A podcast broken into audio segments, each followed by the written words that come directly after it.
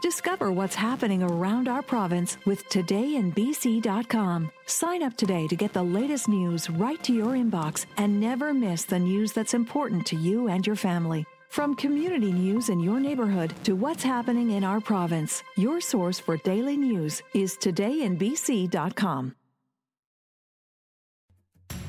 When I went in the second time, I could tell right away. This is two weeks later. I'm back in Emerge, same Emerge, different doctor.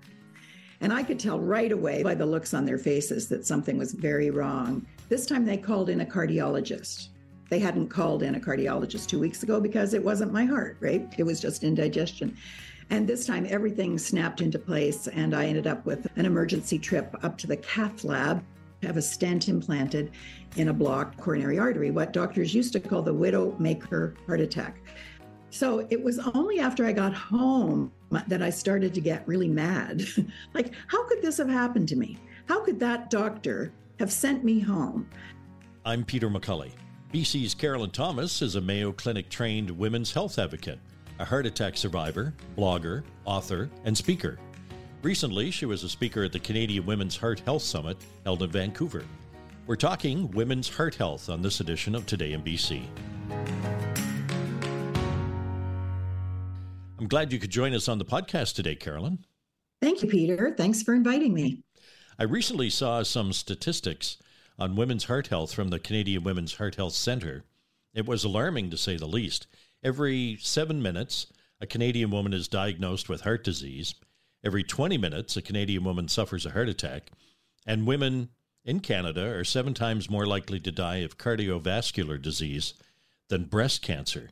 And you've written a book, A Women's Guide to Living with Heart Disease. Your personal experience has inspired you to write the book? The book actually never was on my agenda, nor was having a heart attack. Uh, like most people, I thought heart attacks, when number one, happened to men, old men, old fat men out on the golf course who clutch their chests, fall down unconscious, 911, CPR. To me, that was a heart attack. And yet, I walked into emergency both times because the first time I went to emerge with really what are considered textbook Hollywood heart attack symptoms central chest pain, nausea, sweating, pain down my left arm. The first time I went in, I was told that I was in the right demographic for acid reflux and I should go home and see my family doctor and get a prescription for antacids. I felt so embarrassed that day that when my symptoms continued, which of course they did, I was too embarrassed to go back to emerge. And I believe that doctor. He had the letters MD after his name, and he told me very confidently, it is not your heart. So you don't have to tell me twice. Plus, I'd rather have indigestion than heart disease. So I was relieved to hear him say that. So when my symptoms continued, I was popping Tums and Gaviscon, and that went on for two weeks. It's a miracle, really. And it just got worse and worse. But at no time, including a flight to Ottawa for my mother's 80th birthday, and I was very ill on the plane. I was having severe symptoms, especially on the way home.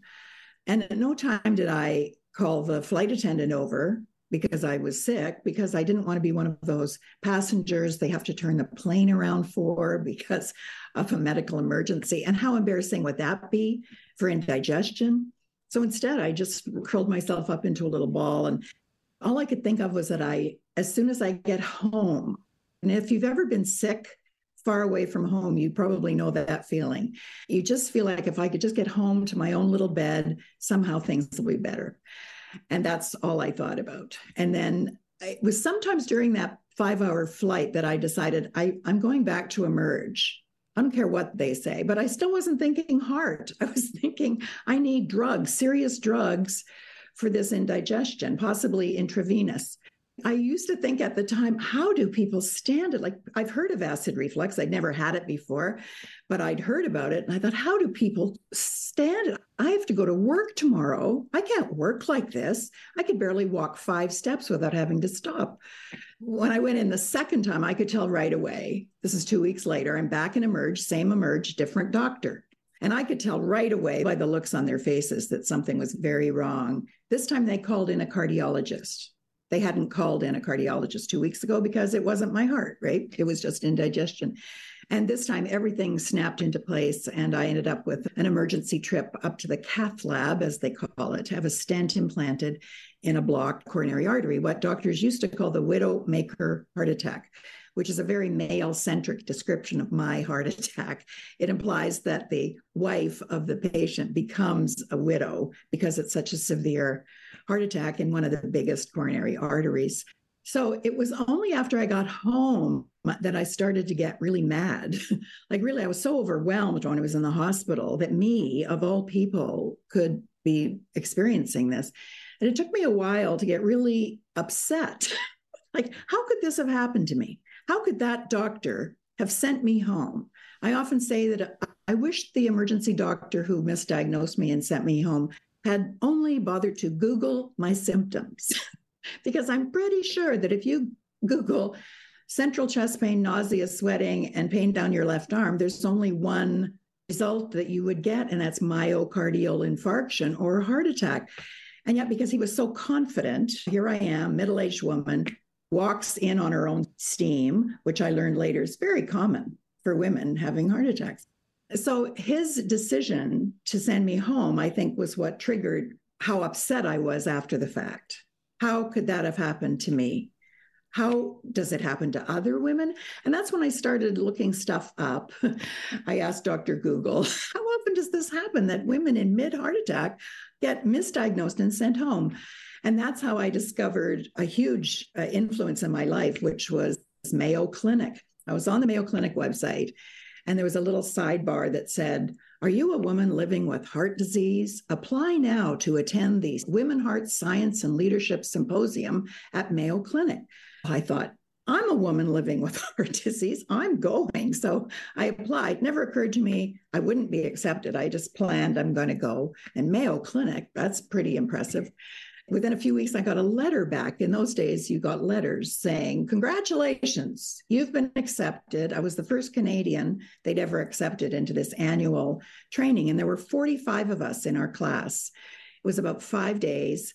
The youngest person was 31, the oldest was 71, and everybody in between. We had vegans, we had triathletes, we had a physician in our group. So, a real cross section of all kinds of women, young and old. And what I learned there was what I call cardiology boot camp.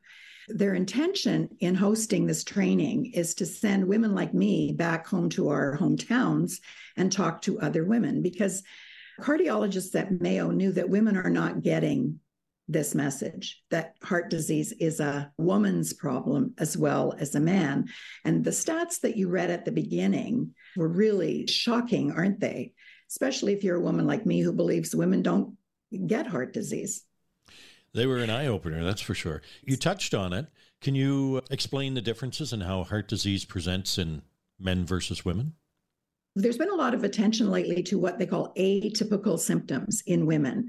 And these could be things like crushing fatigue and stomach problems, and not the crushing Hollywood heart attack that I was having. But the reality is that chest pain is still the number one heart attack symptom for both men and women.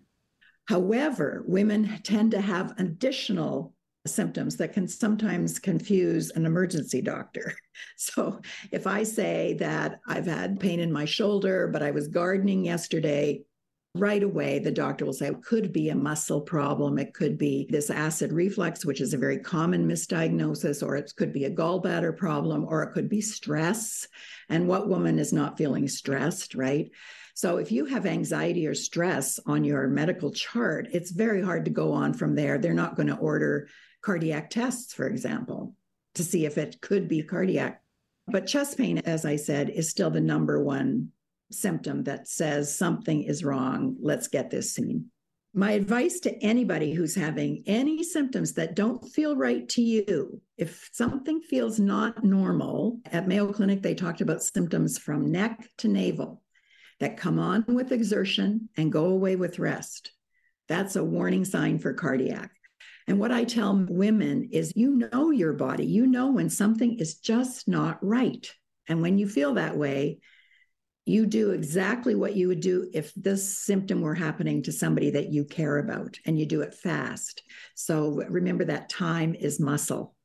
The book uh, emphasizes the importance of self care for people with heart disease. And what are some of the practices that have been particularly helpful for you? I have to say that I'm a former distance runner. Before my heart attack, for almost 20 years, I was a distance runner.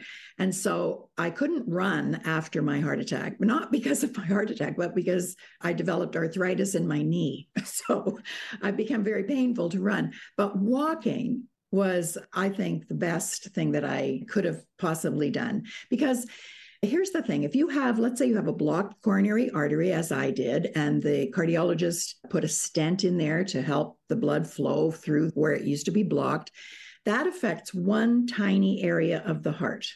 Now, you hear about people who have multiple stents put in multiple coronary arteries, or people who have surgery and they have multiple, they have quadruple bypass or quintuple bypass in several arteries. A procedure only affects the coronary artery that's being operated on, whereas walking or other types of exercise affect every cell in your body not just the ones in your heart. Really interesting study out of Germany that took two groups of heart patients. One was told to ride bicycles three times a week, and the other had a stent implanted and medications to help support the stent. And guess which group did better at the end of one year? The group who rode their bikes. So, this is a hard sell to patients because if you tell a patient, male or female, that there's a blockage in one of your coronary arteries, but we think we can manage it through exercise, most people are going to say, I want that blockage cleaned out. So it's a hard sell for patients. Patients like it when doctors say, We're going to do this invasive procedure and we think this will help. But actually, putting a stent in your artery doesn't prevent you from having another cardiac event. It may help your symptoms, but chances are the blockage could come back. If you have a blockage in one artery, we know that having a heart attack is one of the biggest risk factors for having another heart attack because you've already got this tendency to grow these blockages. Invasive procedures are not always the best. Sometimes things like getting more exercise. There's a cardiologist in the States, Dr. John Mandrola, and he has a saying that I just love. And he says, You only have to exercise on the days you plan to eat. Isn't that a good reminder? Like I I just had breakfast, so today is the day. After all of this, what did the cardiologist tell you was the main cause of your heart problems? Was it lifestyle, DNA, a mix? That's a really good question because when I was in the intensive care unit after my heart attack, every doctor and every nurse that I met there asked me the same questions. Were you a smoker? Did you have a family history? They all wanted to know because everything else was normal. My cholesterol was normal. I'd been a runner for for years and years. But the one risk factor that I did have that I didn't even know about until 2 years after my heart attack was that I had a pregnancy complication years earlier with my first baby called preeclampsia. And this is a very serious problem, often seen in first time moms with your first baby.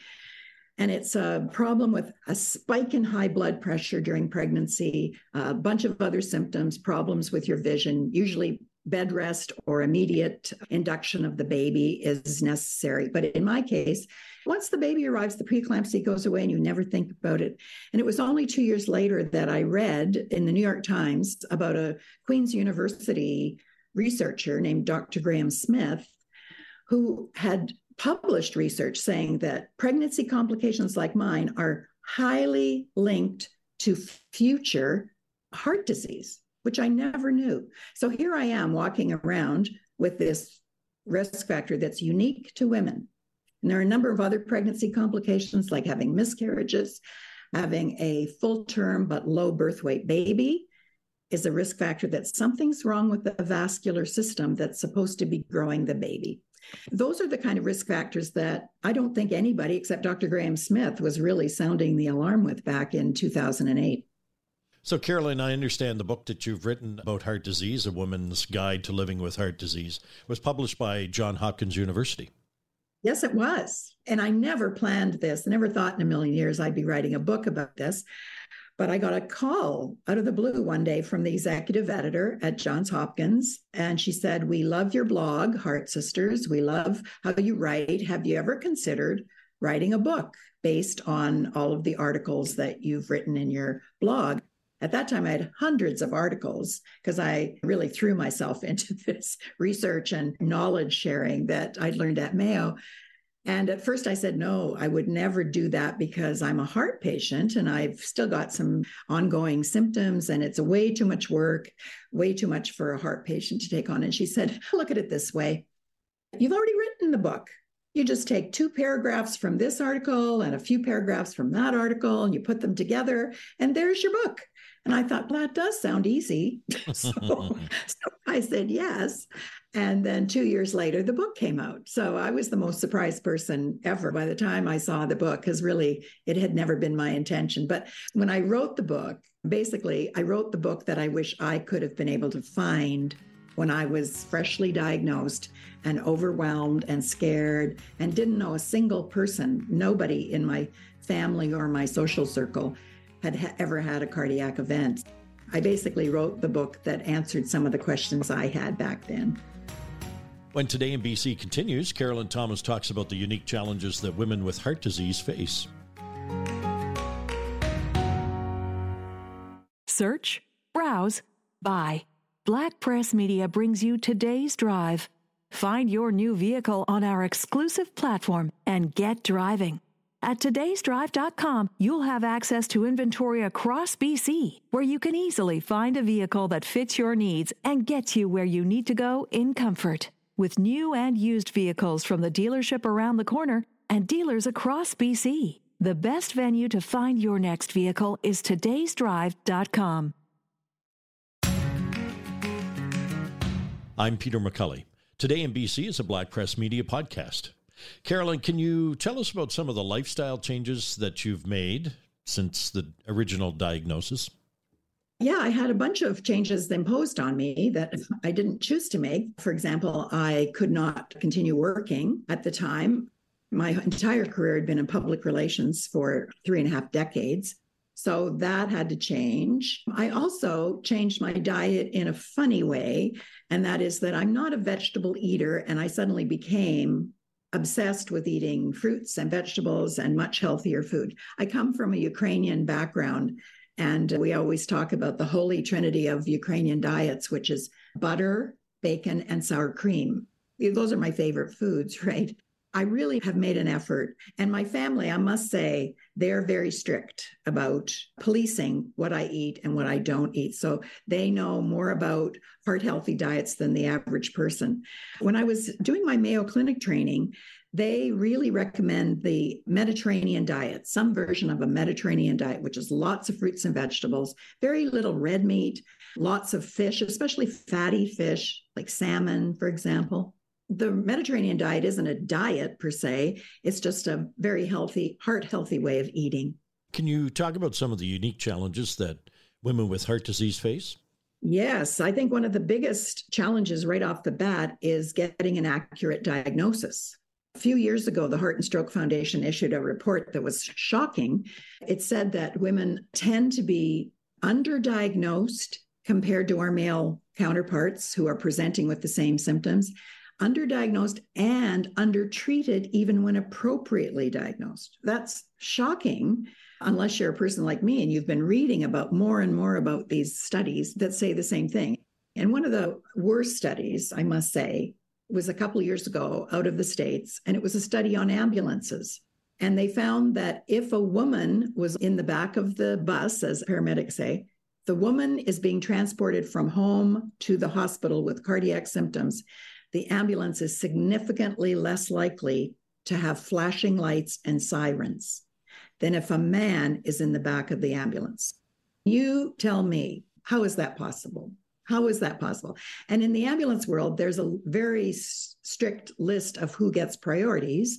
So, for example, a person having a cardiac arrest or a person who's been in a terrible motor vehicle accident, they get transported first. So, even women in cardiac arrest don't get the same kind of treatment in the ambulance. And that even involves basic things like monitoring the heart with an EKG, giving a person an aspirin, which is standard practice for paramedics to do that en route to the hospital. Doctors like to say time is muscle. So the faster you can get to the hospital in an acute emergency like a heart attack, the greater the likelihood they'll be able to help you. And the opposite of that is true too. And what group is spearheading a push for those changes? It was interesting. You mentioned that I had spoken at the Canadian Women's Heart Health Summit in Vancouver. The speakers at that conference were really inspiring. Many cardiologists who their whole mission in life is to close what they call the gender gap in cardiology. So, to help educate not only women, because women are the ones who are unaware that this is not just a man's problem, but to educate their physicians as well. Because women wouldn't be aware it's a problem until it's a problem. Oh, not only that, but women's priorities. There's been a lot of studies on this, which again, I didn't find out until after my heart attack, unfortunately. When I was at Mayo Clinic, they talked about a study that they had done at Mayo, and it was on women's priorities because they wondered why are women slower than men, I mean, really slower than men, to seek help during a cardiac event? They asked women, What are your highest priorities? What's more important to you? Like, what are you waiting around for? And they found the answers were really interesting. Number one, the number one answer in their survey was family, specifically children. If you have children, that's your number one priority. Number two was home, where we live, how we live, how clean our homes are. Work came in number three, not only as a source of income, but as source of self-esteem, workplace relationships. After that was pets, which was surprising at first, but then when you think about it, we just love our pets. Underneath the pets is the spouse, right, right below sounds the dog. Right. Yeah, sounds about right. and the last on the list was myself. So think about that. That means, for, generally speaking, there are exceptions, of course, but generally speaking, the Mayo study found that after your family, the children, home, work, pets, your spouse, then you will take care of your own needs. So that's a really important element that has to be changed. It's like when you're on the plane and they warn you, put on your own oxygen mask before you deal with the children, because women will instinctively take care of the kids first or other people whose needs they identify as more important than my needs. So we have to really put ourselves number one. What I tell my audiences when I give talks about this is what would you do if it were your daughter or your mom or your sister or your friend who was having the same symptoms I was having when I got on that plane in Ottawa and flew home to Victoria? There isn't a woman in any of my audiences who wouldn't agree. Of course, if it were my daughter or my sister or my mom, I would be screaming blue murder. I would have demanded that they turn that plane around if a sick person like me was sitting next to them. So, why don't we do that for ourselves? That's a very important dilemma that women have to face. I really urge women think of what you would do if this was your sister or your mom or your daughter, and then do exactly the same thing for yourself. Carolyn, what advice would you give to someone who's recently been diagnosed with heart disease? The first thing I would say is to remember that you are not always going to feel this way. And I say this because having any kind of a cardiac event, a heart rhythm problem, a valve problem, a cardiac event like a heart attack, any kind of cardiac event is so overwhelming and so shocking and so frightening for many women that it's easy to believe that things are bad now and they're just going to get worse. So, for example, many women have told me that after their cardiac event, every twinge every bubble, everything that happens in their chest or their abdomen means that I have to call 911 because it's back again. And it doesn't mean that. We learn to differentiate between what's a normal twinge or a bubble and what is alarming, alarming enough to call 911. How has living with heart disease changed your perspective on life? It's changed pretty well everything. And in a funny way, one of the things that I had to learn very fast was pacing, which is a skill I had never bothered to learn. I was one of those PR people always running around with my hair on fire. First one at work every day, last one to leave. Always the go to person on the team. That was who I was. And then suddenly I had to stop work and then pace the rest of my days because I have ongoing symptoms, probably due to the two week delay in actually getting appropriate treatment. So I have ongoing symptoms now of something called microvascular disease, which are the small vessels, the smallest vessels that feed the heart muscle, too small to stent, too small to bypass, but still causing severe symptoms like chest pain, crushing fatigue, shortness of breath. So it's like having a heart attack every day. So I've had to learn to pace myself every day, interrupted by naps sometimes. For example, even chatting with you is considered an outing. I call these days one outing days or two outing days, or rarely I'll have a three outing day. I used to have five outings on my way to my first outing, you know, pre heart attack. Yeah. I was that kind of person. So when you go from running around with your hair on fire to being very cautious and careful and saying, I don't know, it's almost nap time, better get home, it's a very profound change. I'd like to thank Carolyn Thomas for being with us on this edition of Today in BC. If you have suggestions or comments, send us a voice message to podcast at blackpress.ca. You may be part of our podcast mailbag segment. You'll find Today in BC podcasts on iTunes, Spotify, Amazon, iHeart, and Google podcasts.